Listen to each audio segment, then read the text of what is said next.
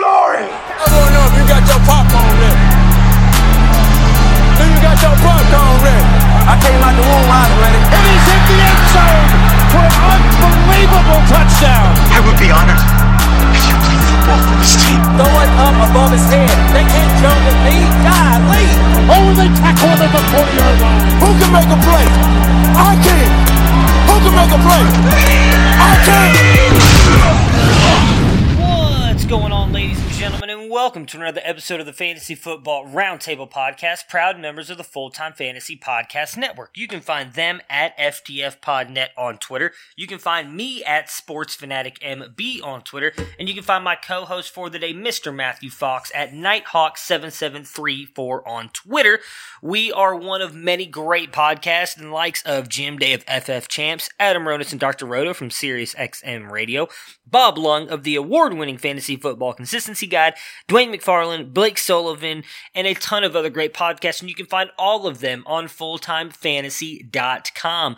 For today's episode, as I mentioned, Mr. Matthew Fox will be joining me. We will do a little Joker talk here right off the top as he went and saw it Saturday. You know that I went and saw it Friday night. Me and Dennis talked about it a little bit. Matt has a little bit of a different opinion than I do on the movie, so we're going to get his thoughts and then we're going to jump right into breaking down seven of the games from Sunday.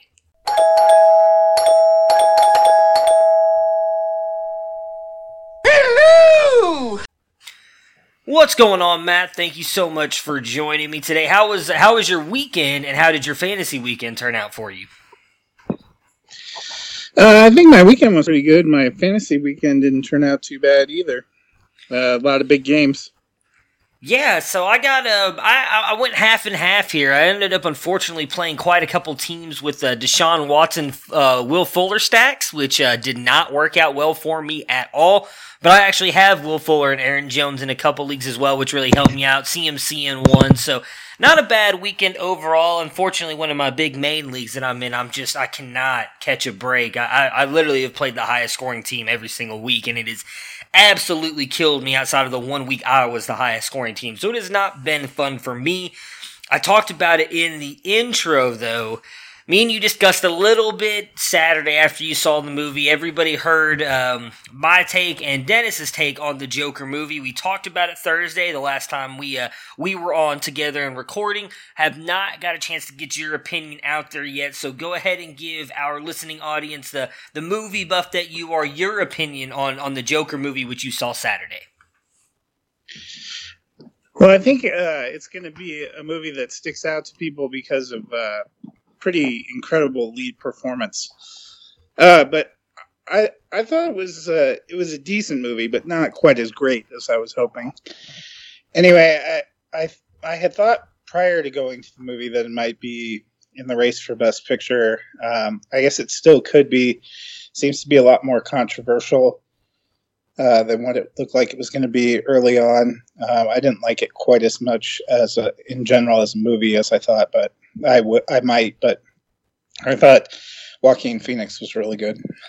Yeah, I would say that's probably the one thing that we agreed on is that he was phenomenal. I did agree with uh we talked a little bit about you saying that it's probably going to cost him uh, a chance at getting a lot of awards due to how controversial the movie is.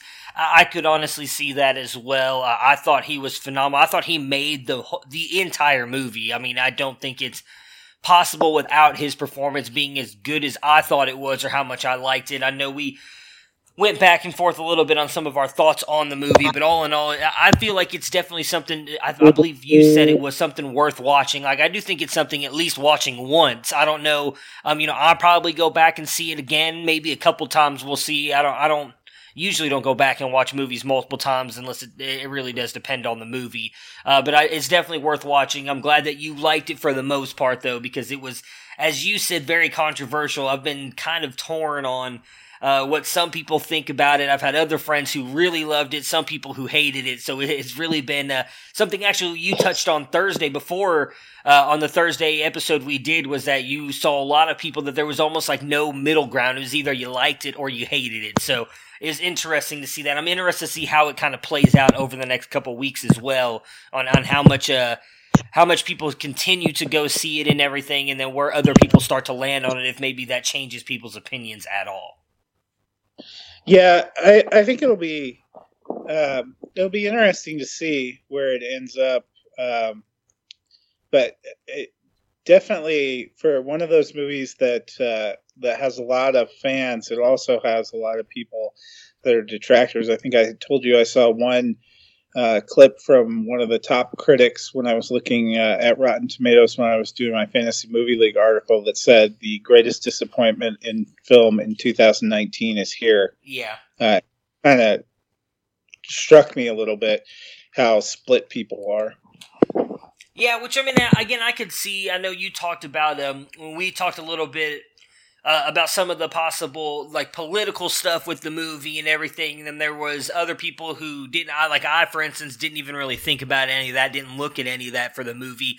Other people are seeing that. There's other people that had issues with. Um, obviously making him into a sympathetic character and all this other stuff. So it's definitely controversial, but I think we both agree it's at least something worth watching once. Even if you don't want to go see it in theaters, you know, wait for it to come out video on demand or in Redbox or something, rent it for a night. Because I, in my opinion, his performance alone is worth giving it at least one watch, and then you can kind of make up your own mind what you thought about the movie.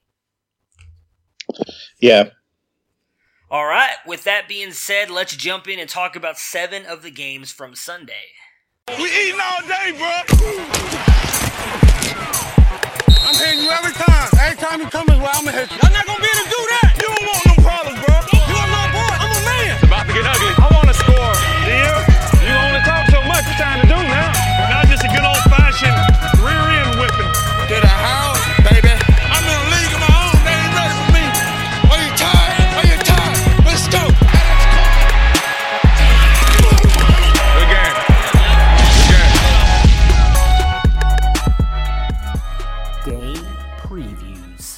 All right, we're going to kick it off with the first game on our list, which was the Minnesota Vikings and the New York Giants. Um, not really a close game. Uh, Vikings kind of got, I was going to say ran away with it, although they did run away with it. They also threw the ball quite a lot in this one, which a lot of us expected after all of the complaining by Stefon Diggs and Adam Thielen. Kirk Cousins, 22 of 27 for 306 yards, two touchdowns, both to Adam Thielen, finishing his QB 9 on the week with 30.4 points. Of course, after I drop him, he finally decides to go off.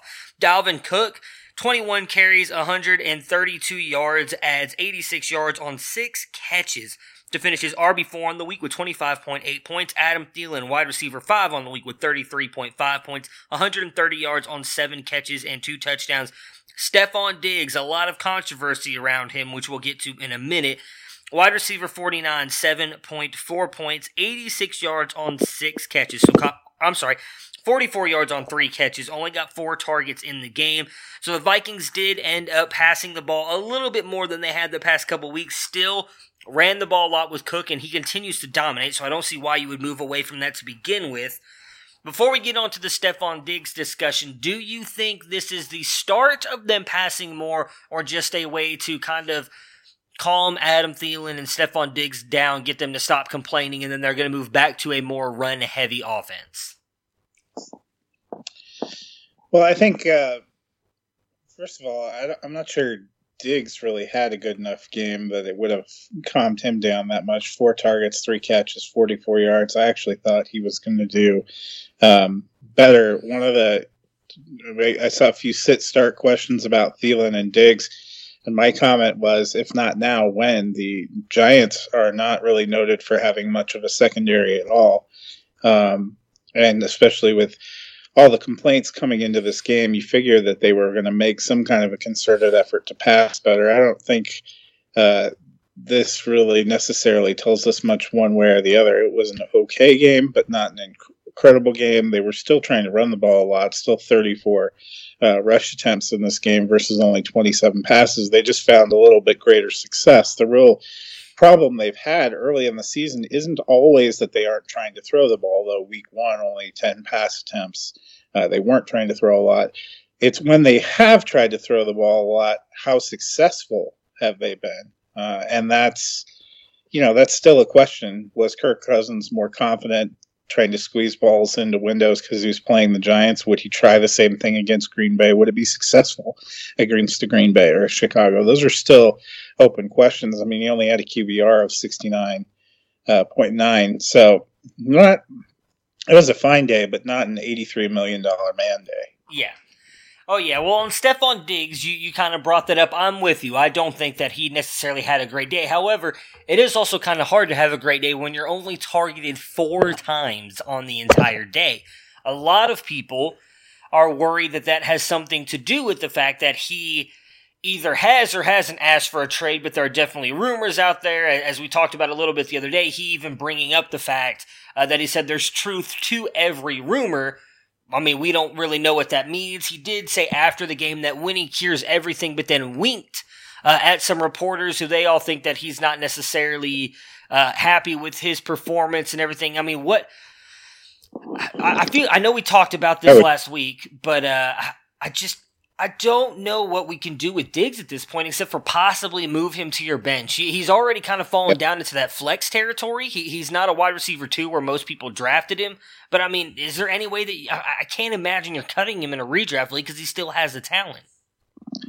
Yeah, I'm not cutting him. Um, and you know, you, are going to have weeks. Last week, uh, about the time that we had written him off for dead, he got seven for 108. I just don't think there's a great consistency there. There's not a great consistency apparently anywhere in the Minnesota pass offense. I mean, Thielen seven for 130 and two TDs. It looks incredibly great. He only had eight targets, so he was incredibly efficient too. Yeah. And I saw a couple of the catches he made uh, that were contested uh, that could have. You know, if you're playing a slightly better secondary, maybe that ball gets knocked away. Maybe that ball doesn't even get thrown. So, like I said, I my response pregame had been for both those guys, if not now, when, based on the matchup and the situation. And what I saw was not exactly encouraging. And I think if you're a Diggs owner, you know, it's hard to know what to do. I definitely am not cutting him, but I'm also not starting him with any confidence. As we come to bye weeks and stuff, I guess he'll work his way back into lineups and you know you just have to hope for one of those seven for 108 or that he catches one for 40 and a touchdown but that seems to really be it right now. He's a boomer bucks bust flex option. Yeah, that's. Uh, I mean, like I said, it, you can't. I don't.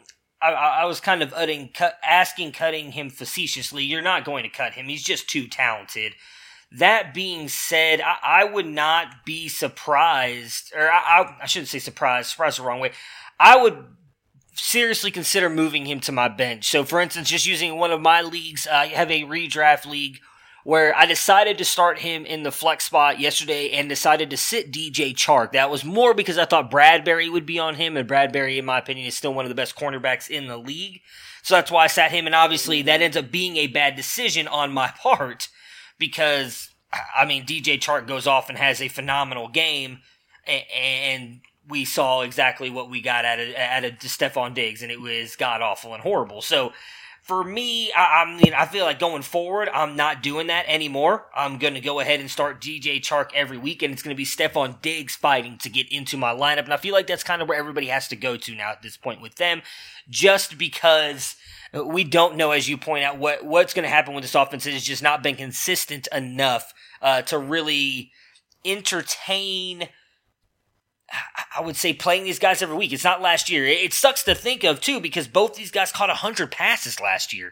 So it's insane to think that two guys who were catching 100 balls last year and putting up the points that were again they were both top 12 wide receivers. And in a hmm. year that not a lot of people thought was going to be like that because this was Kirk Cousins' first year in the offense and everybody thought the offense would grow even more. I do think some of that has been hindered for them because of how good Dalvin Cook has been. If Dalvin Cook was out there rushing the ball 20 times and only getting like 80 yards, they probably would not be running him as much as they are. But the fact that he's getting over 100 yards every single game and that he is taking work away from them in the receiving game as well as much as he's getting passes, like I, I, I don't remember. No, I talked about it with Dennis on Friday. Coming into the game this week, I'd imagine Thielen, I know Thielen passed him, or maybe he didn't actually, but uh, through the first four weeks of the season, Dalvin Cook had been targeted more than Adam Thielen and Stefon Diggs combined up until that point. And he got six more catches yesterday. Adam Thielen got seven, so he only caught him by one. So eh, they're really leaning on Dalvin Cook in this offense, and I don't see that changing anytime soon. I still think Adam Thielen needs to be played because he definitely seems to be the go-to guy for Kirk Cousins when it comes to the passing game. We saw it in week one when they were really run heavy. He still threw the ball to Adam Thielen. So I still think he, he's the go-to guy and Diggs, unfortunately, now is like the third fiddle in this offense. It's Cook, Thielen, and then Diggs. On Yeah. the Giants side, Daniel Jones, 21 of 38, 182 yards, one touchdown, one interception, finishing his QB 19 with 17.7 points. Uh, we saw Wayne Gallman get knocked out really early in this game, just 14 carries on two yards. So Jonathan Hilliman comes in, the rookie. He gets you 20 yards on nine carries, finishing as RB uh, 52 on the week with 3.4 points. Darius Slayton gets a touchdown on this one. Wide receiver 16, 16.2 points, 62 yards, four catches, and a reception. Sterling Shepard would have ended up having a much better day than what shows on the record here. A couple bad throws by Daniel Jones and a drop by Shepard. 49 yards on five catches, catches finishing as wide receiver 37 with 9.7 points. Evan Engram, tight end 10 with 10.7 points in this one finishing with 42 yards on six catches, and then Golden Tate 13 yards on three catches. So Sterling Shepard uh, is now in the concussion protocol. Looks like he's probably going to miss this coming week. They play Thursday night against the Patriots. He, there's a very small chance he passes all of the test and concussion protocol stuff before Thursday. So I, right now, I'm saying it's pretty safe to say Sterling Shepard will not be playing Thursday night. However, as I stated, he could have had a much better game. Daniel Jones overthrows him in the end zone. He has to make kind of like a circus catch, uh, gets one foot down, doesn't get the other one down. Had he, it'd have been a phenomenal catch. And then a second time in the end zone, Daniel Jones hit him. He had a defender behind him, kind of hitting at him, everything, but he should have came down with the ball, in my opinion. So Shepard had a chance for two touchdowns. The good news for the Giants is though we could see Saquon Barkley back on Thursday. There was a lot of talks that he might have played Sunday. They didn't play him. He, he looks to be okay. They've been posting videos of him cutting and doing this and that on the field. Uh, Pat Shurmur came out earlier today and said there's a possibility he plays. It looks like they're leaning toward trying to get him out there Thursday night. How much do you think this could bolster this Giants offense if Barkley's able to play on Thursday? And what was your takeaway from this offense on Sunday? Well, the Giants, I know there was a lot of love affair with Daniel Jones. He had a couple of good games to start, but I thought the Giants were going to struggle in this one. Vikings, uh, much better defense uh, than anything that they've faced. I think we've seen Tampa Bay doesn't really have a defense, and the Redskins are a hot mess. So this was always going to be a little bit more of a challenge. He was okay. Uh, better days will probably come, although not Thursday night when they're playing the Patriots. Uh, I'll be curious it will be nice to see Daniel Jones with Saquon Barkley because we haven't really seen uh, that together. I'd be curious to see what that offense looks like. You know, at some point in time, it'd be nice to see the Giants' offense with all of its pieces there at the same time. Uh, it doesn't sound like we're going to get that this week with uh, Shepard probably in the c- concussion protocol and not coming back. And I think there's even bigger chance we're going to see Saquon Barkley because Gallman also got a concussion, probably won't come back. Um, but you know it's going to be a tough test against New England. Um, I still think it's good growing for Daniel Jones. Uh, he's he's looked okay. Um, they still have offensive line issues too. He got hit quite a bit. Um, they couldn't get any traction going on the running game. Twenty carries for sixty-four yards isn't really going to get it done. Yeah. So there's still work to be done in New York. Yeah, and I, I think obviously Barkley coming back could help him. We've seen, as as you said, he's looked fairly good so far. Uh, It was a a tough test for him. Vikings defense extremely good. He, he doesn't have. You know the offensive line around him. I'm sure that the Giants would like. Uh, Shepard did play most of that game before coming out at the end there. Uh, having Engram, obviously, it would be great to see him with all of his weapons, which hopefully we'll get to see next week if Barkley does come back. Hopefully, he doesn't get injured. I, too, am, am excited to see what Barkley can do because we've already seen there's been a little bit more production and upside with this offense since Daniel Jones has come in there, which I think it, actually helps Barkley more with him being there than Eli Manning. The next game on the list here is between the Jacksonville Jaguars and the Carolina Panthers. Uh, what ended up being a very thrilling game, uh, one that I was paying very close attention to. Jaguars 27, Panthers 34. Gardner Minshew goes 26 to 44, 374 yards and two touchdowns, but does get three fumbles in this one, finishing, finishing his QB7 with 31.66 points. Leonard Fournette, 108 yards on 23 carries and one touchdown, does add 29 yards on four catches to finish his RB5 on the week with 25.2 points. DJ Chark, the Chark attack, balls out again. 164 yards on eight catches and two touchdowns to finish his wide receiver four on the week with 36.4 points. Dede Westbrook, wide receiver 19, with 15.2 points, 82 yards on seven catches. And then James O'Shaughnessy, I was getting ready to talk about this guy as a possible tight end replacement if you needed a filler for bye weeks coming up here. 57 yards on three catches to finish his tight end, 12 on the week with 8.7 points. However, he got hurt in this game, and it turns out he tore his ACL. He will be out for the remainder of the season. That sucks. Was really hoping that the Irish legend could be a decent pickup for many. Uh, I was getting ready to tout him. Uh, we I had that on the show sheet before I saw the news, then had to go back in and change it. Uh, Minshew struggled in this one, as I said, three crucial fumbles that really allowed the Panthers to get in this game and ended up winning it. Yet had three chances at the end of the game with multiple uh, untimed down penalties for them to win it. Just couldn't make it happen. That Panthers defense was was rushing him all day long, giving him fits. The big question for me, uh, and I didn't even put it on here. We'll talk about Leonard Fournette as well. DJ Chark. We, we, I know we've talked about it before. I want to really get into it here. A lot of people thought Dede Westbrook was going to be the guy and the main guy in this offense. I don't know if it's because Gardner Minshew worked with DJ Chark on that second string and everything before they before he became the guy with Nick Foles going out or what. Those two seem to have an amazing chemistry. Is DJ Chark the number one in Jacksonville now? And he's someone that must be started every single week for you. Um, I think he's the number one in Jacksonville. I think what we've seen the last two weeks too is they have a whole lot of receivers, and it was hard to tell exactly what the rotation and the targeting structure was going to be. It seems like Chark is the top, and Westbrook is a pretty safe one that's getting quite a few targets. If you look at yesterday, both of those guys got 11 targets. Nobody else got more than well, I guess Fournette got seven, but if you were taking him out, nobody else got more than four, and that was O'Shaughnessy at the tight end. So I think at least we're getting a, a more clear picture there, getting a little separation.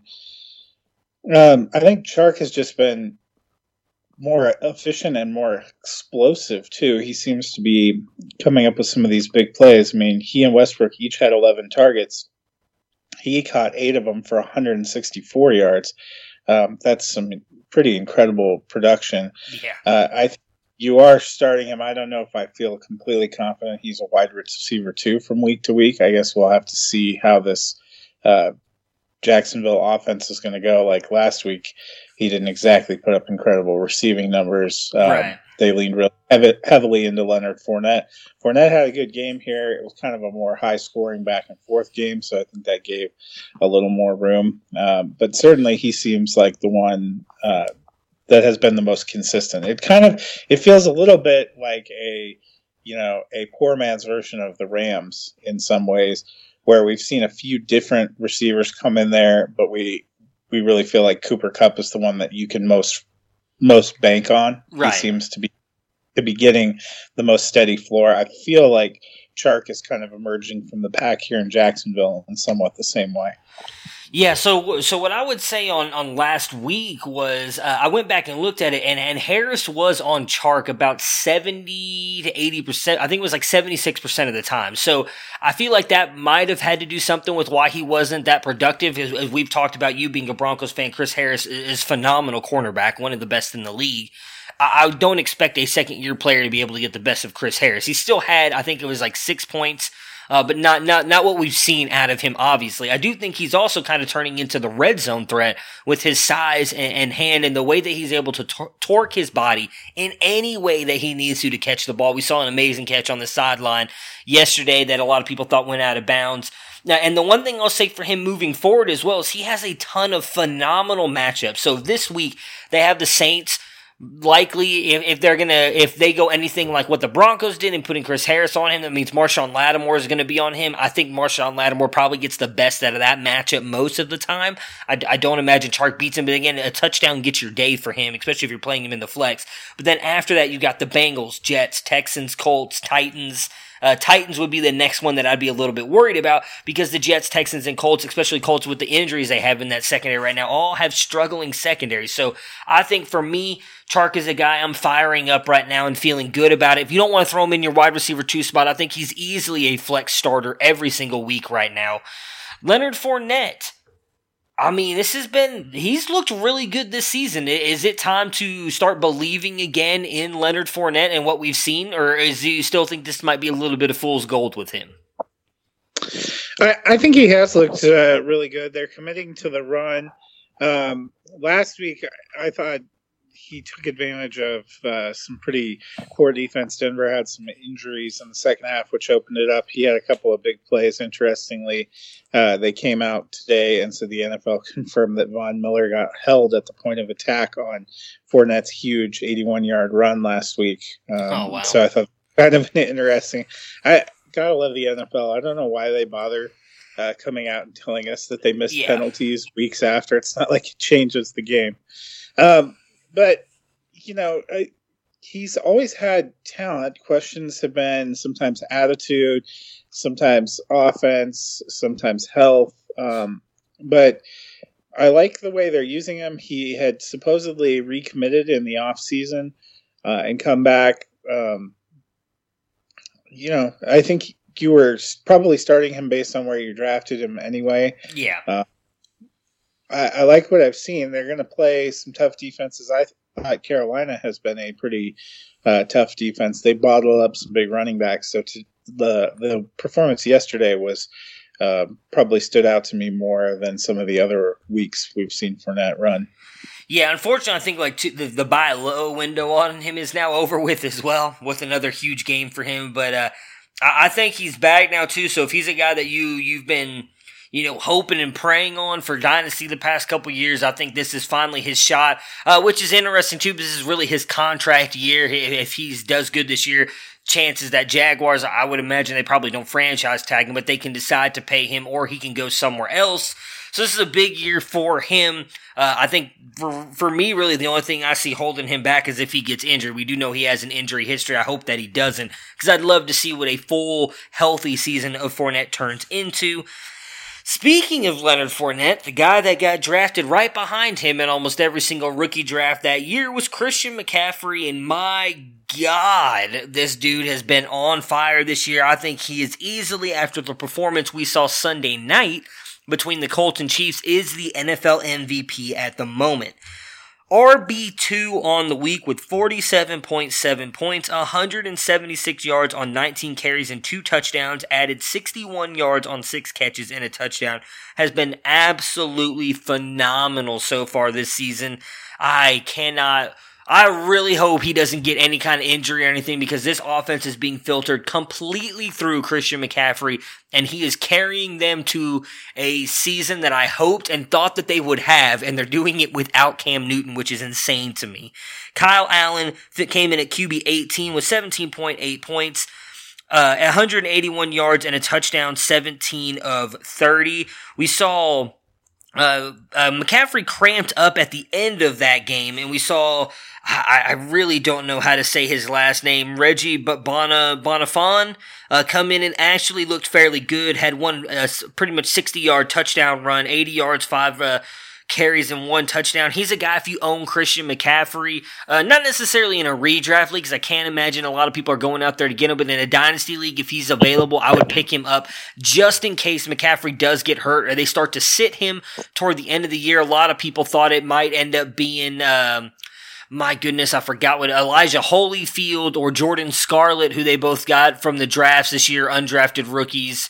Um, but it looks like Bonnafon is really kind of taken over as that backup role there to McCaffrey, a guy I would definitely roster if you have McCaffrey in a dynasty league, uh, just in case uh, something happens to him, or if down the stretch, if they end up do making it toward the playoffs and they want to rest him a little bit, a guy that looks like he can carry the load for McCaffrey. On the receiving side, DJ Moore stepped up and had a good game 91 yards on six catches, coming in as wide receiver 20 with 15.1 points. And Curtis Samuel struggled in this one uh, after starting off pretty hot. A couple of good runs uh, and, a couple passes. I really liked what I saw out of him, but did not do much after that. Wide receiver 50 on the week with 7.4 points, just 19 yards on three catches. And as I said, 25 yards on the two runs they've looked good. I know we kind of uh, were, were split on them when we did our season preview stuff. You did not think that they were going to be that good. I, I, was really buying into the weapons, and it does seem like Kyle Allen is getting the most out of these weapons. And again, against a, a good Jaguars defense, I know they didn't have Jalen Ramsey, uh, but with what you saw. I mean, do you trust kind of, or what are your thoughts? I don't even want to say trust. What are your thoughts on Moore and Samuel? Because I kind of feel like they're really everybody's kind of getting really divisive on these two now. We all liked him coming into the season. We don't know when Cam Newton's coming back at this point. So, how much trust or how much do you like uh, Moore and Samuel in this offense with Kyle Allen?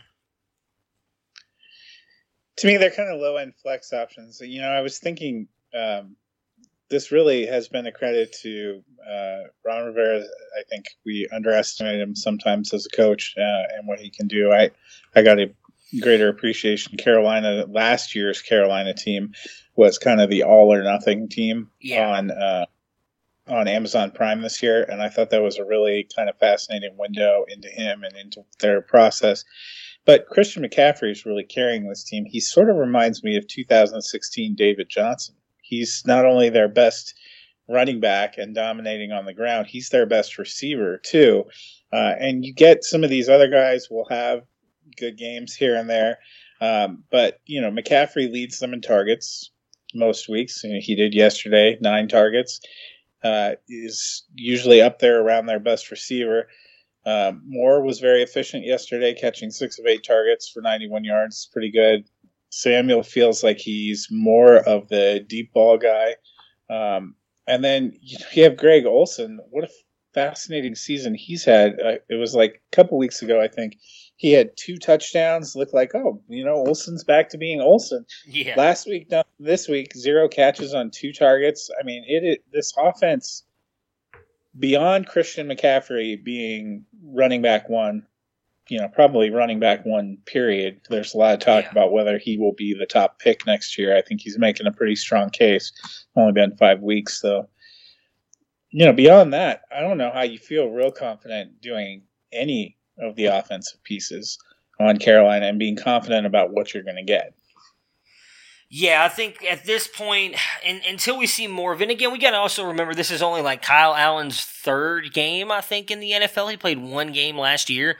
So, I mean, we also might need to give him a little bit more time to, to be able to open up the offense more, where we are relying on him to do a whole lot, not having started a ton of games. Not everybody can be old Gardner Minshew coming in there. So uh, I, I do think that they could turn around, but at this point, if you have more in Samuel, you you've maybe if you have the depth, you're benching them, or if you're putting them in, it's as you said, low end flex options, and just hoping for that touchdown to really kind of break it out. Again, Moore didn't have a touchdown, but still ended up with a good day.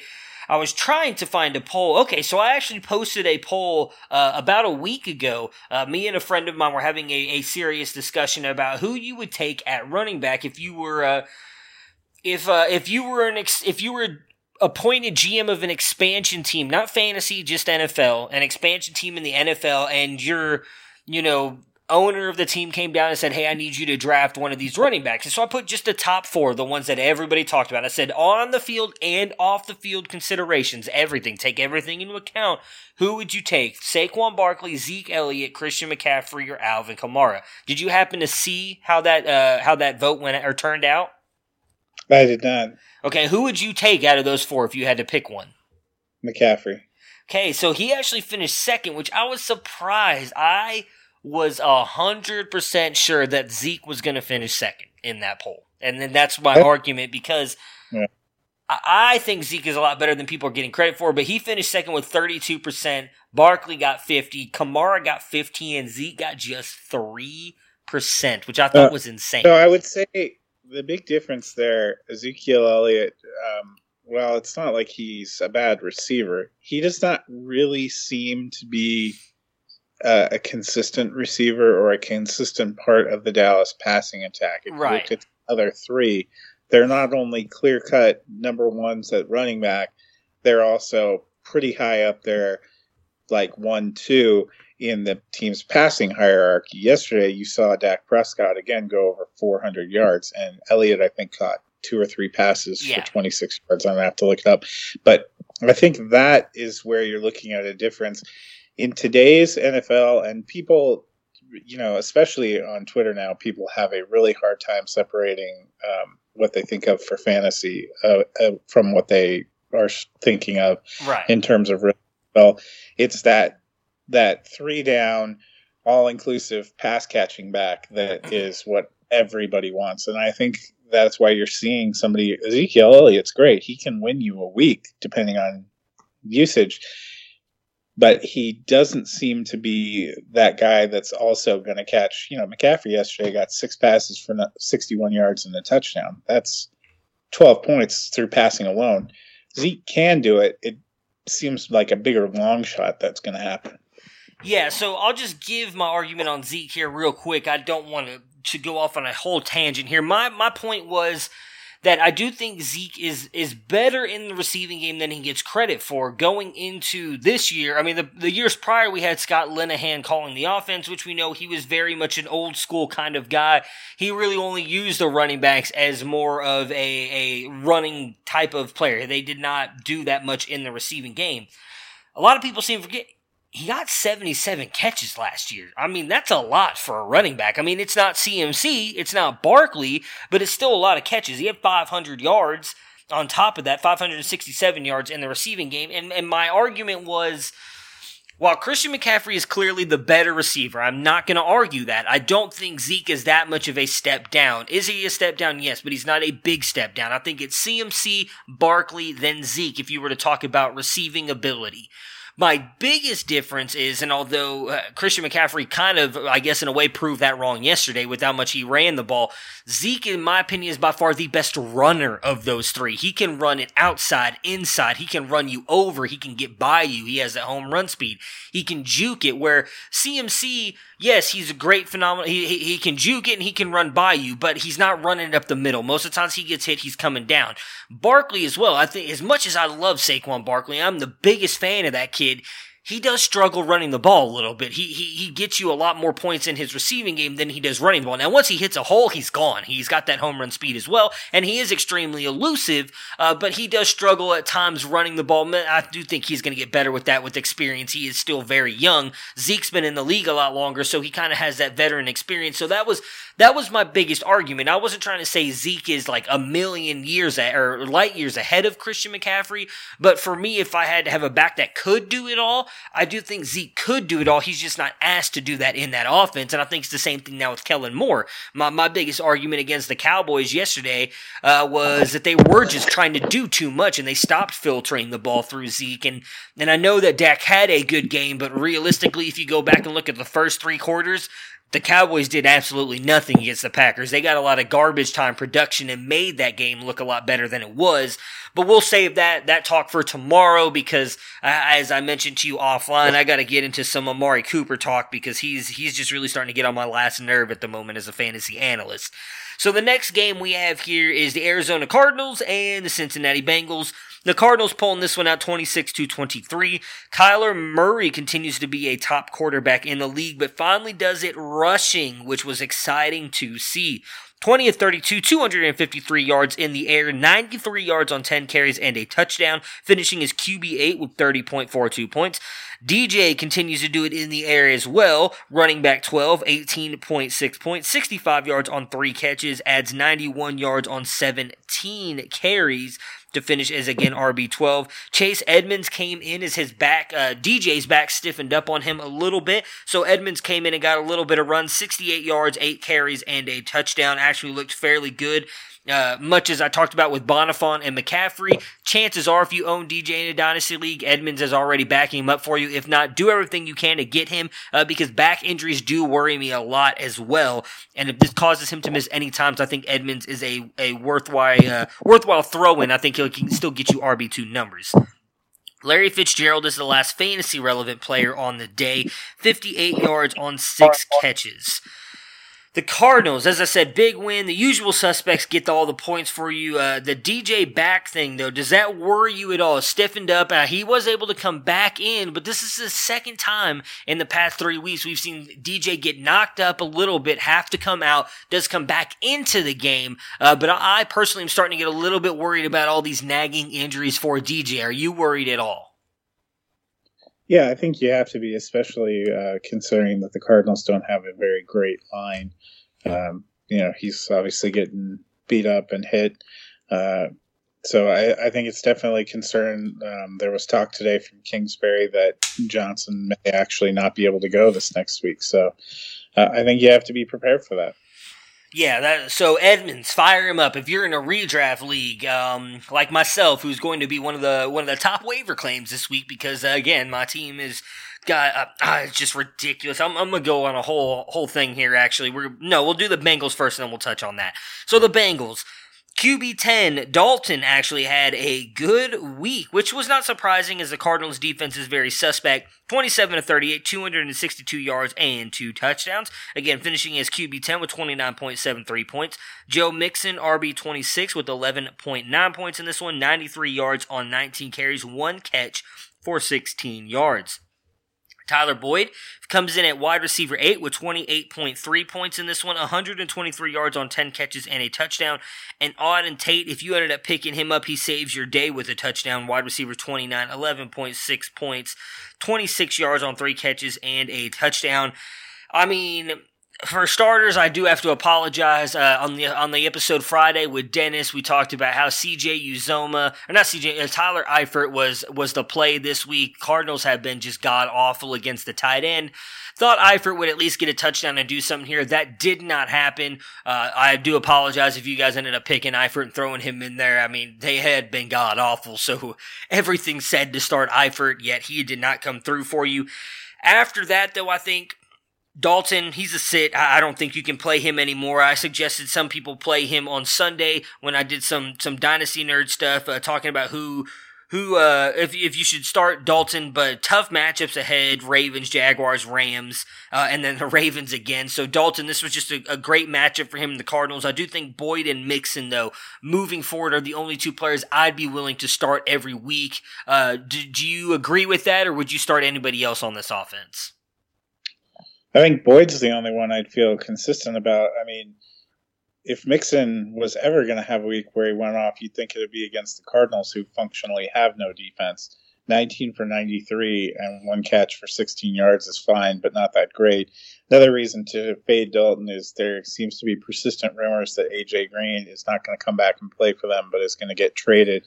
So yeah, I think Auden Tate um, definitely have to pick him up. It looks like he could end up being wide receiver two for them for quite some time. Yeah, they the rumors are that he's going to get traded to, or at least the last one that I saw. I know you posted it as well on Twitter. Is the team we're talking about in a minute?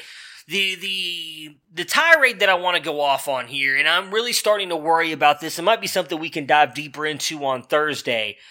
I really think it's time to start forgetting about the names on the back of the jerseys and just start looking at what's going on this year. For me personally, and I would like to see if you agree with this, it really seems like this has been a weird year for fantasy. We talked on on Thursday last week, me and you, about the, the stay or slide, about some of the players that have been up in the top of scoring, which we have not seen. We are used to seeing certain names up there, and we're not seeing them anymore.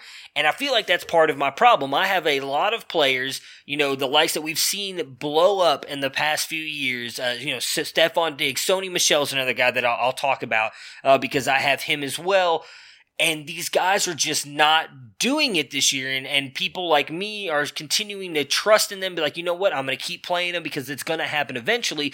Meanwhile we're seeing other guys like john ross for the first couple weeks dj chark every single week. I'm trying to think of someone else off the top of my head who's just been going off that like well Dalvin Cook was more because of injury that got drafted late but Cooper Kupp same thing in a way injury but was a guy who went like the sixth round in some drafts and is just blowing up like I think it's time to start looking at who's actually been producing and, and start playing them and stop playing the guys just because they have that name value, if that makes sense. What What is your thoughts just kind of on the overall craziness of the uh, of the season so far. Do you agree with me, or do you think it's just maybe I'm I'm thinking too much about that because I have a bunch of guys that are not performing? Yeah, no, I think that's certainly true. I mean, just look at the last game we looked at talking about Greg Olsen. There's a guy that uh, for probably half a decade was a no-brainer top three pick at tight end. You just pick it, set it, and forget it. Uh, and then you saw a flash of it earlier in the season, so you're tempted to just throw him out there, but you just don't know what you're going to get. Uh, you know, it's it's been a tough year. I think right now as we've come into week five, now we have enough of a sample size to see what these offenses are doing right now and who they're tending to favor. And that's about the time where you really have to start getting away from, you know, the love affair you had with guys all during, you know, the long winter and, and summer months and start looking at reality. And the reality is some of the lineups you have are not going to be what you thought they were going to be. I mean, I started a 16 team league this year by taking my first two picks as Juju Smith Schuster and Stefon Diggs. I'm screwed. Oh God. Uh, that that's the reality. I have to play those guys every week. yeah. I also uh, I had Andrew Luck and Cam Newton as my quarterbacks in that Oh, league. That sucks. Just like you know what, I don't even feel like setting a lineup this week. Uh, you know, Yeah. I'm going to throw out Kyle Allen, Carlos Hyde, and just say a quick prayer, and then never look at them until Tuesday morning. Yeah. So then I'm, I'm just gonna stay on this one because you mentioned Juju and Stefon Diggs. So my big money redraft league, I did the same thing. I started off uh, my my team. I'll just read you like my starting lineup really quick, and you would think going into this season I'd have a realistic shot of winning a lot of games. I would think so. Juju Smith-Schuster, Stefon Diggs are my top two wide receivers. Then I had Sony Michel and Zeke as my top two running backs. Mark Andrews at my tight end position, and then my main flex players were Robert Woods. I had Darius Geis, uh, Christian Kirk, and Devin Singletary. I also have Curtis Samuel, DJ Chark, and I ended up picking up Darrel Williams and and uh, Jack Doyle to kind of round out my bench. And my quarterback was Kirk Cousins. So, and again, as I mentioned earlier, I dropped him because he hadn't been doing anything. I picked up Jameis Winston, and that screwed me as well because Jameis Winston got me 17 points. Cousins put up 30 uh, uh, on waivers. So, coming into the season, I felt fantastic about that team. I was like, all right, like I've got a, a playoff team at least. I wasn't sure if it was a championship team, but a playoff team, and I'm about to go to one and four. So it's just been a horrible year, and I don't even want to get into my main dynasty league because that's just. If I were to read you my roster, you would be surprised the fact that I'm now about to go to to the same about one. I actually think I'll be two and three in that league, unless Baker, Odell, and Chubb go off for like 80 points tonight, which I guess is possible, but I do not think that's going to happen. So let's get back uh, back on track here before I end up just quitting fantasy altogether. I'm, I'm getting closer and closer to uh, retiring. One last thing. What's you up? know, we've talked to, for years. People have talked about, um, you know, conventional wisdom is you don't want to draft until third or fourth week of the preseason so that you can Yeah. get a sense of games. More and more, preseason is a, a complete farce for all these teams. They're not Yeah. playing any. So it's really it doesn't matter when you're drafting anymore. You have to be aggressive and play the waiver wire and be prepared to adjust because uh, you know I heard a lot of talk the last few weeks on NFL radio that the first three or four weeks of the regular season are now giving us a picture of these teams the way preseason used to do. So I think it's just a, a shifting adjustment we're going to have to make. Sean McVay hasn't played a meaningful player in preseason in two years, and I don't think he's about to start. Yeah, I don't think so. Uh, maybe that changes in a couple years. I know there's a lot. There was a lot of talk about them expanding uh, the regular season games and, and possibly shortening to maybe two preseason games. Maybe if they do that, you see starters out there a little bit more.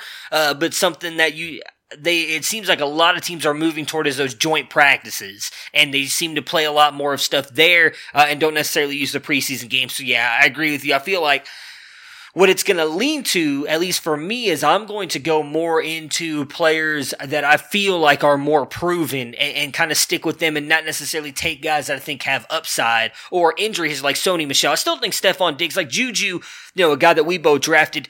I really think that is just because of their injury to Big Ben, though, because even though he didn't play great those first two games, we still saw plenty of flashes from him. We've still seen flashes, but when you don't have Big Ben running that offense, you're not going to get the production out of him you expected because you you expect him to throw the ball a ton with Big Ben. That's just not going to happen with backup quarterbacks in there. With Diggs, I still don't think that was a bad call because as we talked about earlier, I mean, the dude had 100 catches last year. You didn't, nobody expected, at least not, nobody that I saw or listened to expected them to go into like a, a 80-20 run, run pass split. Like you, you would expect it to probably be closer to 50-50 and it's just not. Now maybe that changes as the season goes on because you don't want to completely just destroy Dalvin Cook, especially if you expect to make the playoffs.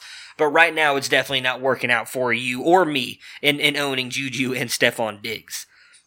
Uh, you mentioned AJ Green uh, and the the trade rumor possibilities. One of the teams that is looking to acquire him went to four and one on the on the season, and that was the Buffalo Bills, winning fourteen to seven over the Tennessee Titans. Josh Allen continues to show us that when he is healthy and out there, he is a QB1. 23 of 32, 219 yards, two touchdowns, one interception, added 27 yards on the ground. QB 11, 27.2 points. Frank Gore struggled in this one, finishing his RB 33 with 8.9 points, 60 yards on 14 carries. Uh, John Brown actually had a good game, which was a little bit surprising to me. I did not think that he, he would do much against this Titans secondary. 75 yards on five catches. Uh, Isaiah McKenzie, 52 yards on two catches in this one. Cole Beasley struggled, as did Dawson Knox. Uh, Beasley, 21 yards on three catches, and Dawson Knox, 12 yards on two catches.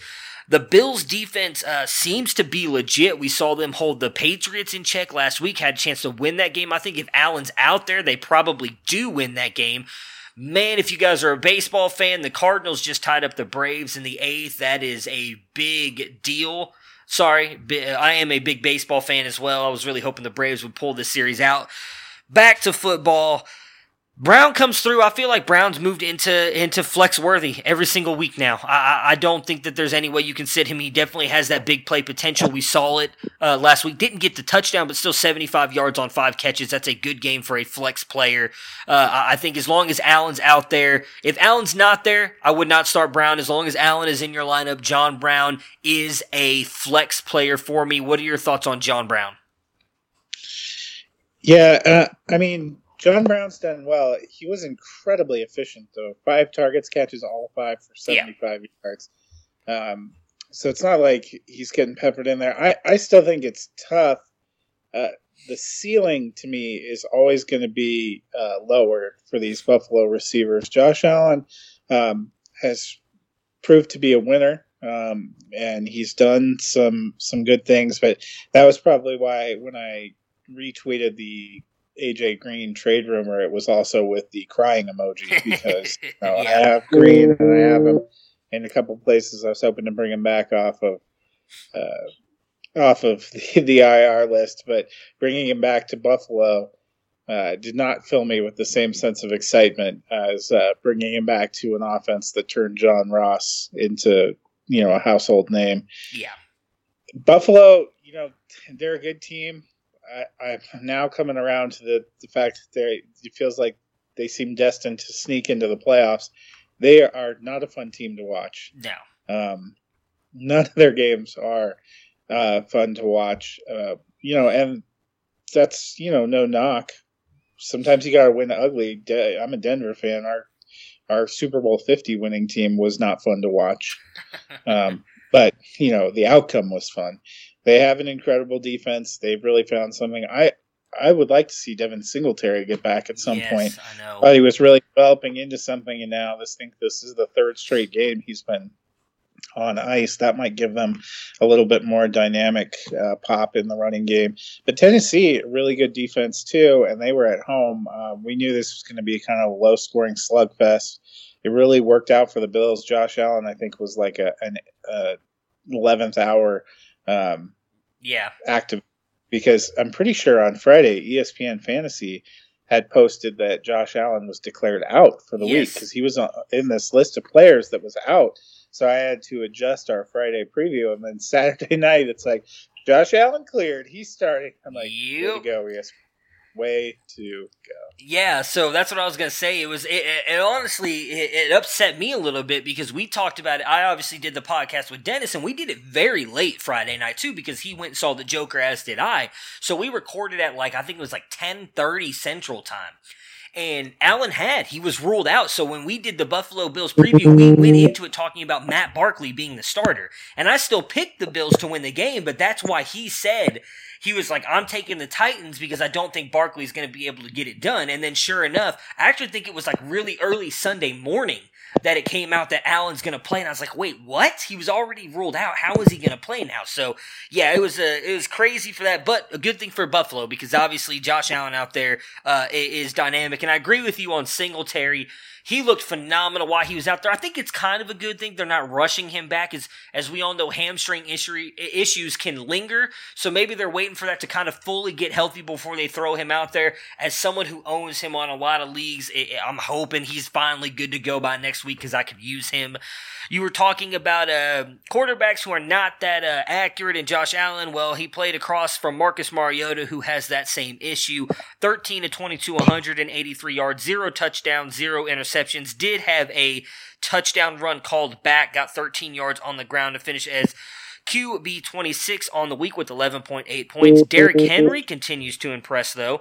78 yards on 20 carries and a touchdown in this one to finish as RB19 with 13.8 points.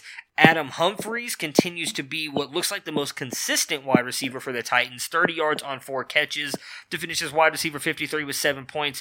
Delanie Walker gets just nothing. 10 yards on one catch. Jonnu Smith 57 on one. For me, outside of Derrick Henry, I don't think you can start anybody on this team. I mean, AJ Brown did have a touchdown; it was called back. I think it was a holding penalty or something like that. Uh, but I don't think you can start any of these wide receivers, Mariota, tight ends, nothing. I think it's just for me, Derrick Henry, and then maybe their defense, depending on what kind of league you play in. I, I mean, what about you? Any thoughts on this Titans team? No, that's exactly it. Derrick Henry is an RB two with upside, and uh, I like the Titans' defense from time to time, but that's it. They're too wildly inconsistent. All right, so let's jump into the Khalil Mack and Jon Gruden revenge game here. The Bears and Raiders in London. Bears come up short 21 to 24. Chase Daniels, uh, not necessarily a good game, good game, even though the stats kind of tell you it was 22 of 30, 231 yards, two touchdowns, two interceptions, a crucial interception on the last drive, giving the Raiders the win. QB 15 on the week with 22.94 points. Both Tarik Cohen and David Montgomery struggled in this one. Cohen, RB 29 with 10.9 points. 10 yards on four carries and added 39 yards on six catches. David Montgomery, 25 yards on 11 carries and one touchdown, just one catch for 11 yards to come in at RB 30 with 10.6 points. Allen Robinson, though, balled out in this one 97 yards, two catches on seven. I'm sorry, 97 yards on two touchdowns on seven catches. RB my goodness, I cannot speak, guys. Wide receiver seven with 28.7 points. And then Anthony Miller, who had actually a couple good grabs in this one 52 yards on four catches, coming in at wide receiver 34 with 10.7 points. So Khalil Mack loses his revenge game. Turnovers were big in this one. I loved what I saw out of Allen Robinson, and it reminded me that I really feel bad for this guy because he went from Blake Bortles to Mitch Trubisky. I think he has like all the upside in the world, could easily be a top tier uh, two wide receiver, but I just don't think that's going to happen with Mitch Trubisky throwing in the ball. What did you think about, about Allen Robinson in his game Sunday? Yeah, I really like Allen Robinson. He's having a good season. Um, you know, at this point in time, Bears are another tough offense. I feel like Allen Robinson's the only one I feel good uh, about starting consistently. Even the running backs, it's been real tough. Yeah. Um, I love David Montgomery. I think Tarik Cohen is talented. The usage and the patterns are just not reliable right now. Yeah, I'm not going to give up on Montgomery just yet. I, I, do think a lot of the game script here with them being down, they were down most of this game big early. Like the, the Bears really made a comeback out. It was like late third and fourth quarter. I think that's really kind of what hindered Montgomery. Uh, up until this game, he was getting a ton of carries. Uh, so I'm not going to give up on him yet, but he's definitely not the RB2 a lot of people were drafting him as. He, he's a, a middle tier flex for me right now. Uh, I do think he has that RB2 upside but we need to see more uh, more in the running game for him. On the Raiders side, Jon Gruden kind of gets the last laugh here. Um, you know, traded away Khalil Mack last year actually got Josh Jacobs with one of those picks who had a phenomenal game here, finishing his RB3 on the week with 29.3 points in this one. 123 yards on 26 carries and two touchdowns, added 20 yards on three catches. Derek Carr, 25 of 32, 229, zero touchdowns, zero interceptions. Coming in at QB 23 with 14.21 points. And then really the only receiving options that stepped up here were the tight ends, Foster Moreau and Darren Waller, who finished right uh, to, or they finished together. Moreau at tight end 13 with 8.6 points getting you 46 yards on four catches, and then Waller 39 yards on four catches, coming in tight end 14 with 7.9 points. No Tyrell Williams. He was uh, ruled out fairly early in the game. A lot of talk Friday that he wasn't going to be able to play, and that ended up happening. He he was out. Uh, I don't really know what to think about this Raiders team, though. I was really surprised with Jacobs' performance. I did not expect him to run the ball as well as he did against the, the Bears, but they really seemed to be double teaming Mack the entire game, which I think helped. Uh, uh, Hicks went down with a injury in this one as well on that defensive line. I don't expect Jacobs to look as good as he did Sunday. He he's not really looked good leading up till this game. I, I kind of put him in the Marlon Mack territory, a guy we'll talk about tomorrow. But for me, I think it's still just Waller and Williams. I mean, I, I guess Jacobs maybe is a low end flex. What are, what are your thoughts on those three guys? Uh, has that changed for you at all with what you saw against the Bears? Yeah, I think Jacobs you have to say is a reliable uh, start for the time being. My questions about Jacobs were whether or not he was going to hold up uh, and hit a wall later in the season because of his usage previously. But I think Oakland has a really underrated offensive line. Yeah. Uh, Derek Carr seems to be a kind of steady game manager. Um, Waller is by far the best option because of his position and scarcity. But I think Jacobs and Williams are guys that you're throwing out there too. And I mean, you never know when Jacobs is going to get. He's had two touchdown games a couple of times now in these five weeks. He's getting plenty of opportunities. Yeah, that that he is. Next up, we had a game that is not at all as close um, as the final score indicates in the Tampa Bay Buccaneers and the New Orleans Saints. The Bucks losing 24 to 31. On the Buccaneers side, I talked about Friday. I thought Jameis Winston could have a decent game here. It wasn't horrible. I expected more though. 15 to 27, 204 yards and two touchdowns to come in as QB 14 with 25.21 points. Uh, Peyton Barber comes in RB 32 with 10.10 points in this one. Uh, my goodness, what did he get? 32 yards, a touchdown on eight carries. Ronald Jones still, I thought, looked good, but is not getting the touchdowns. Peyton Barber is getting the, the red zone work. It looks like 35 yards on nine carries for Jones. Coming in at RB40 with 7.6 points. And Chris Godwin continues to be an absolute stud. 125 yards, two touchdowns on seven receptions. Let's talk about the good before we get to the two bad players. Ronald Jones, I talked about him Friday. I thought that he'd be a good start. Obviously, doesn't have a great day for you. I still think better days are ahead for Jones. He he's continuing to get, uh, um, you know, uh, I mean, he's he's out snapping up until this point, Peyton Barber. But Barber getting the red zone snaps does worry me a little bit. Chris Godwin, though, we talked about it a little bit. You said that you thought he could be a wide receiver one on Thursday's episode and stay there. You thought Evans would fall out. Man, do you look like a genius right now because Evans got you 0.0 points. Are you panicking? Are you selling Evans? What what what are your thoughts on him right now? Because I own him in one league and I'm I'm just gonna cut him in spite at this point.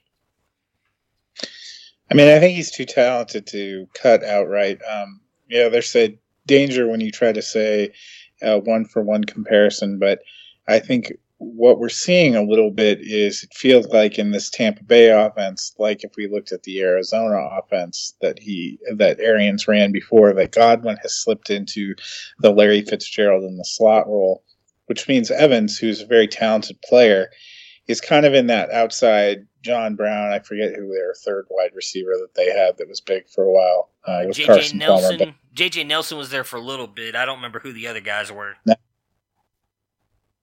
It'll come to me when uh, when we've lost it. Uh, but he's he's kind of in that role, and you're going to see these kind of boom plays and games. Uh, you know, a couple weeks ago, the long ball was really working. I just don't know that Evans is going to be consistent, and I think that that's going to be probably the frustration.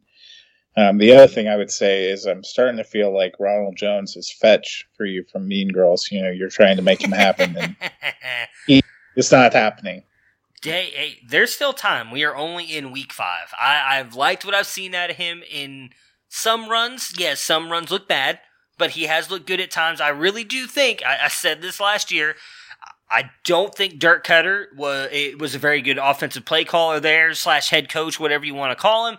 I think if Ronald Jones is actually given the keys of the car, using that uh, that old cliche saying, and is given the ability to be the every down back, I think he can be an RB two for you. He is an RB two right now for fantasy. Surprising to a lot of people, they they they seem not to look at the stats.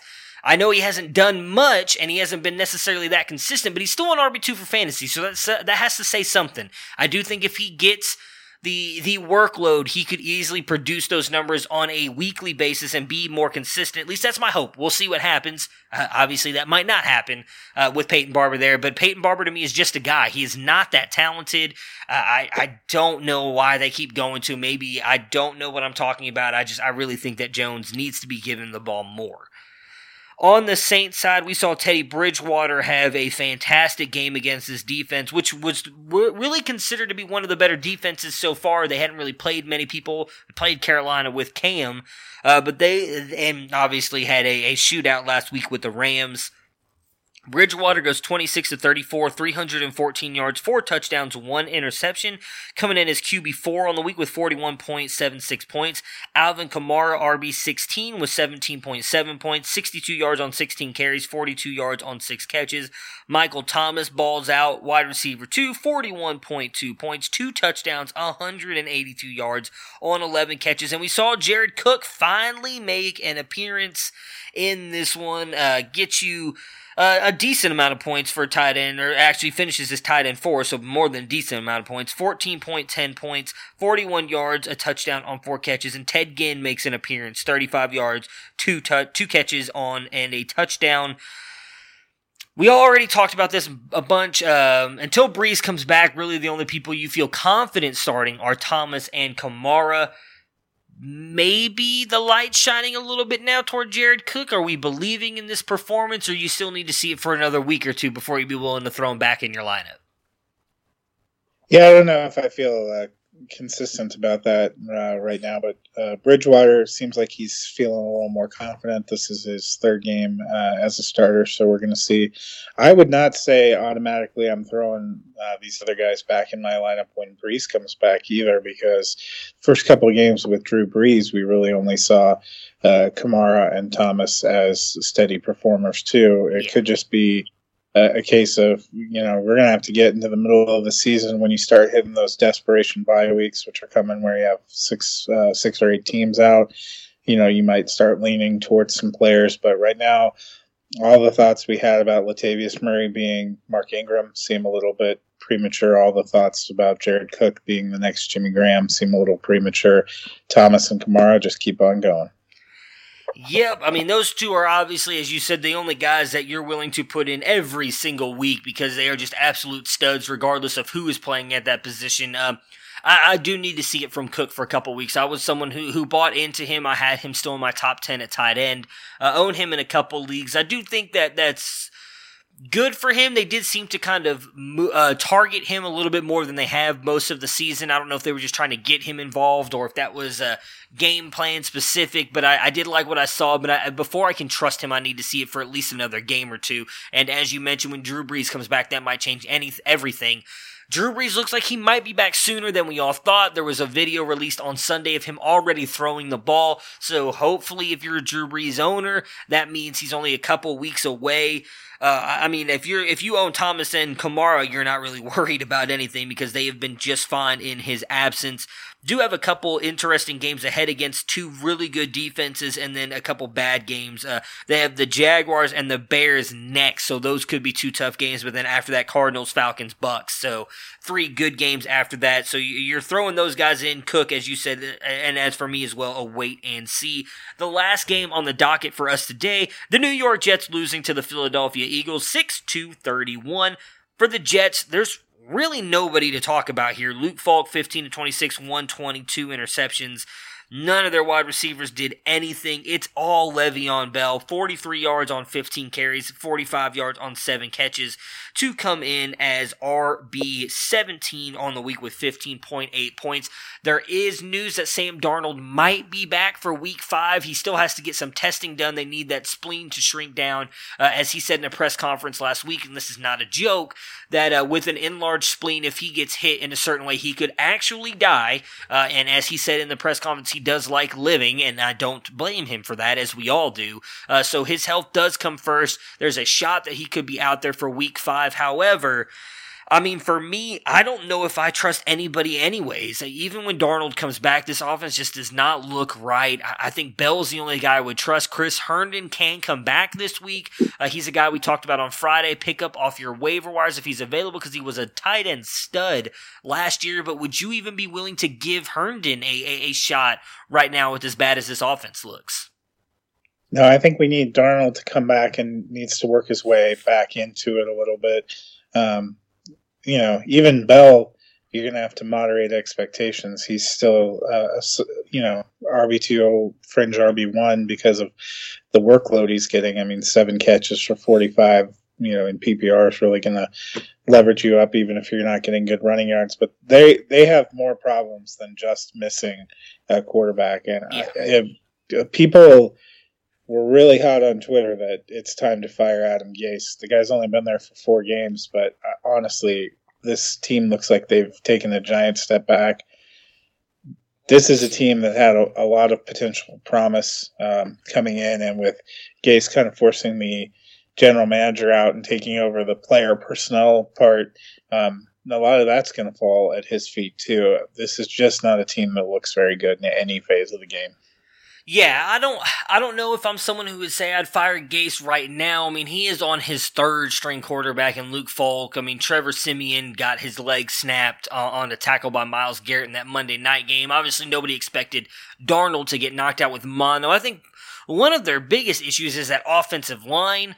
Uh, you know, yeah. there was a lot of talk about how they didn't play any preseason games, and Adam Gase was actually asked about that, and he said, "Well, they'll be fine. We're doing a lot in practice," and that goes kind of back to what you were talking about earlier with preseason. Clearly, they're not fine. That is by far their biggest issue. I don't know if you can put that all on Gase. I'm sure some of it, you have to put some of it because, again, we just talked about he didn't play him at all in preseason.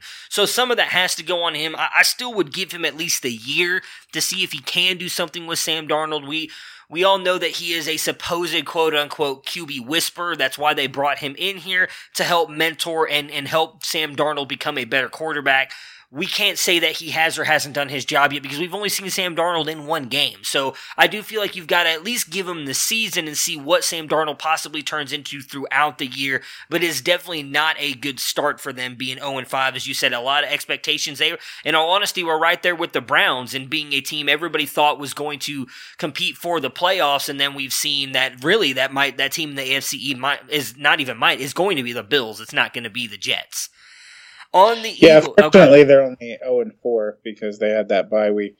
I yeah. Oh yeah, yeah. You're right. A lot of those points. I wouldn't fire Gase right away, but I think the fact he's already on the hot seat is an indication this team needs more than just a quarterback to return. Yeah, oh, I agree with you on that. I mean, I was someone who, when they hired Adam Gase to begin with, I was kind of scratching my head and like, uh, okay, that doesn't even make any sense because I don't think. Uh, I mean, Miami looks bad now, but if you go back and look at when he first took over that job in Miami, I don't think that roster was that bad, and he was not ever able to do anything with that either. So I'm not necessarily the biggest Gase fan in the world either. But uh, as as you just said, and I agree with you, we give him we got to give at least give him the year. I can't imagine they're going to fire him in season. But crazier things have happened, which my God reminds me of the news we haven't even talked about yet. But we haven't. We're not talking about their team today, but we'll address it here right at the end as we finish up our last team in the Philadelphia Eagles. Carson went 17 to 29, 189 yards and a touchdown, coming in at QB 16, 18.3 points. Jordan Howard comes in as running back 24 with 12.2 points, 62 yards, 13 carries, and a touchdown. Miles Sanders, RB 31 with 10.4 points, just 9 carries for 15 yards, but gets you 49 yards on 4 catches. Uh, Alshon Jeffery, wide receiver 32 with 11.2 points, 52 yards on 6 catches, and Zach Ertz, the the, the the darling of the ball here, 57 yards, 5 catches, and 1 touchdown. Eagles offense looked good against a bad defense. Uh, this running back situation is continuing to piss me off. Uh, Miles Sanders looks good to me when he's running the ball, but they're just not giving him the ball enough. He looks phenomenal in the receiving game, so I do think he gives you some PPR value every week as a flex starter. Does seem like Jordan Howard is going to be the guy for them. Uh, already had Doug Pederson come out and say they're going to give him more carries. Definitely the guy down in the red zone. So if you got Howard really late in drafts, I think the same thing as Sanders. He's a worthy flex play because if he gets you those touchdowns and the Eagles are a high powered offense, he's going to get you points every week.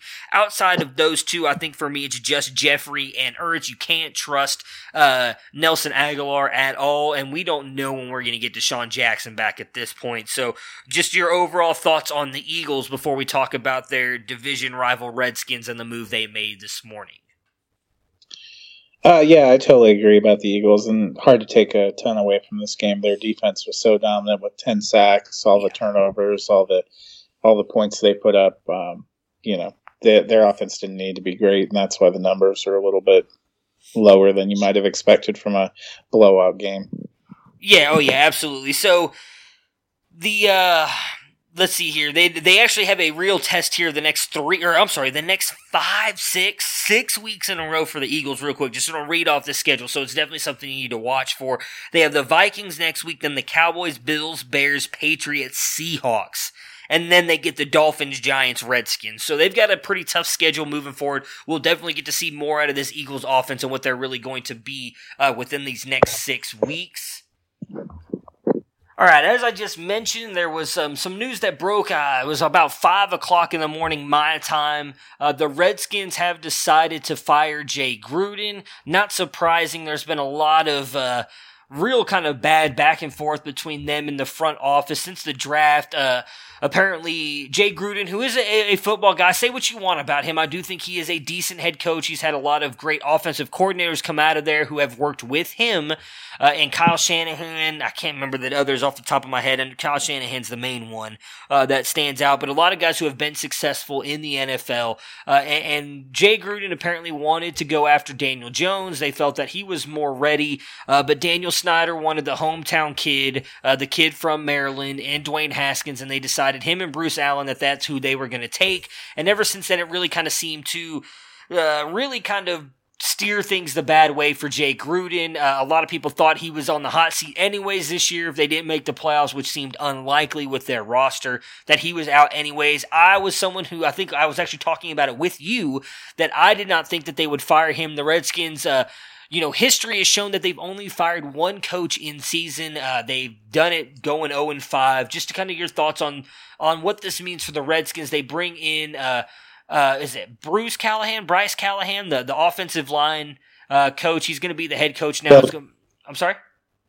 Bill Callahan. Okay, uh, and he uh, he is apparently completely different than James Gruden. Is going to run this ship completely different. There's a lot of talk that Dwayne Haskins might be the starter. He has already come out and said that he's not going to name a starter just yet. They do have the Patriots this week, so probably not the best team. Uh, I'm sorry, not the Patriots. They have the Dolphins this week, so uh, a possible win. It looks like the toilet bowl for fantasy this week with them going up against the Dolphins. Uh, what do you think this means for the Redskins this season?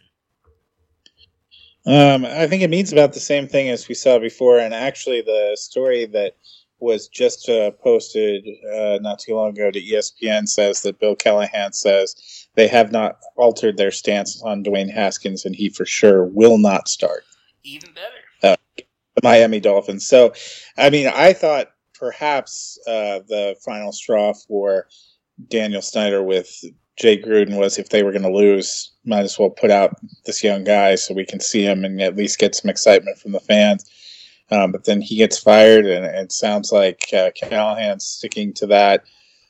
not putting him out there either. I, I still think we're going to see Dwayne Haskins at some point. The Redskins are a really bad team, but the quarterback is not their only tough position. Another interesting aspect of the discussion with the general manager today was uh, Trent Williams. They have made no progress with him, and they are obstinate that they will not trade him. So you know that's a big asset that's a big problem with their offense is not having him they seem completely unwilling to try to get anything for him the redskins remain a dysfunctional franchise to me yeah, I mean, I'm not gonna lie. I'm glad that they're not throwing Dwayne Haskins out there. There was a lot of talk on sports radio all day today that that meant Dwayne Haskins was going to be thrown out there and see what uh, what he's got they have been adamant from the beginning that he's just not ready yet. That is something Jay Gruden said multiple times. He's just not ready to be an NFL quarterback. As someone who's a big fan of the kid, I don't want to see him just get thrown out there and kind of ruined in a way like we saw Josh Rosen. Although I also don't think this guarantees he's their future quarterback. But depending on who they bring in, I would assume they're going to find a head coach that will come in and say that, or say, find a guy that they can pair up with Dwayne Haskins. But if we see something the Cliff Kingsbury route where he comes in and says, you know what, I want to take Tua or Justin Herbert or Jake Fromm, a bunch of these guys coming out next year, we could see Dwayne Haskins going the Josh Rosen route. So it's definitely something to watch for. But I agree with you, Redskins. Uh, go ahead. I don't think we're going to see him go that Josh Rosen route simply because, um, you know, Rosen was an organizational pick. Dwayne Haskins, the big rub uh, where we it seemed like Jay Gruden was going to be gone even before the season started is Haskins was Daniel Snyder's pick. I think yeah. Daniel Snyder likes him, wants him, wants somebody to believe in him. Um, and that's what's very interesting. Callahan actually went so far as to say he's not even going to guarantee that Haskins will be active on game days. They may just keep McCoy and Keenum active. Wow. All it's right. going to be interesting to see how that goes. Yeah. Because um, I, I feel like a big part of the reason they made the move after five games in the middle of the season to boot Gruden is because they have such a poor product and they really want to see Haskins. And this this kind of confirms that, like, hey, what Jay Gruden told you about him not being ready seems to be true. Seems to be an opinion held by a lot more than just Jay Gruden. Yeah, so what we're saying is Callahan is going to be the interim head coach for about two weeks, and then we're going to get another head coach in there because he's not playing Dwayne Haskins. Uh, Matt, thank you so much for joining me today. Uh, I hope you enjoy the Monday Night Football game tonight. I have, I'm hoping that I will. Uh, I have a bad feeling that I won't, but I'm, I'm hoping for a good game tonight, and I look forward to talking to you tomorrow and breaking down the rest of the Sunday slate and the Monday Night Football game. Sounds great. Have a good night. Prepare for glory. Everyone, don't know if you got your popcorn ready. Do you got your popcorn ready? I came out the womb, I ready. And he's hit the end zone for an unbelievable touchdown. I would be honored if you played football for this team. Throw it up above his head. They can't jump with me. God, leave.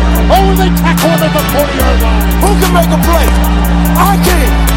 Who can make a play? I can.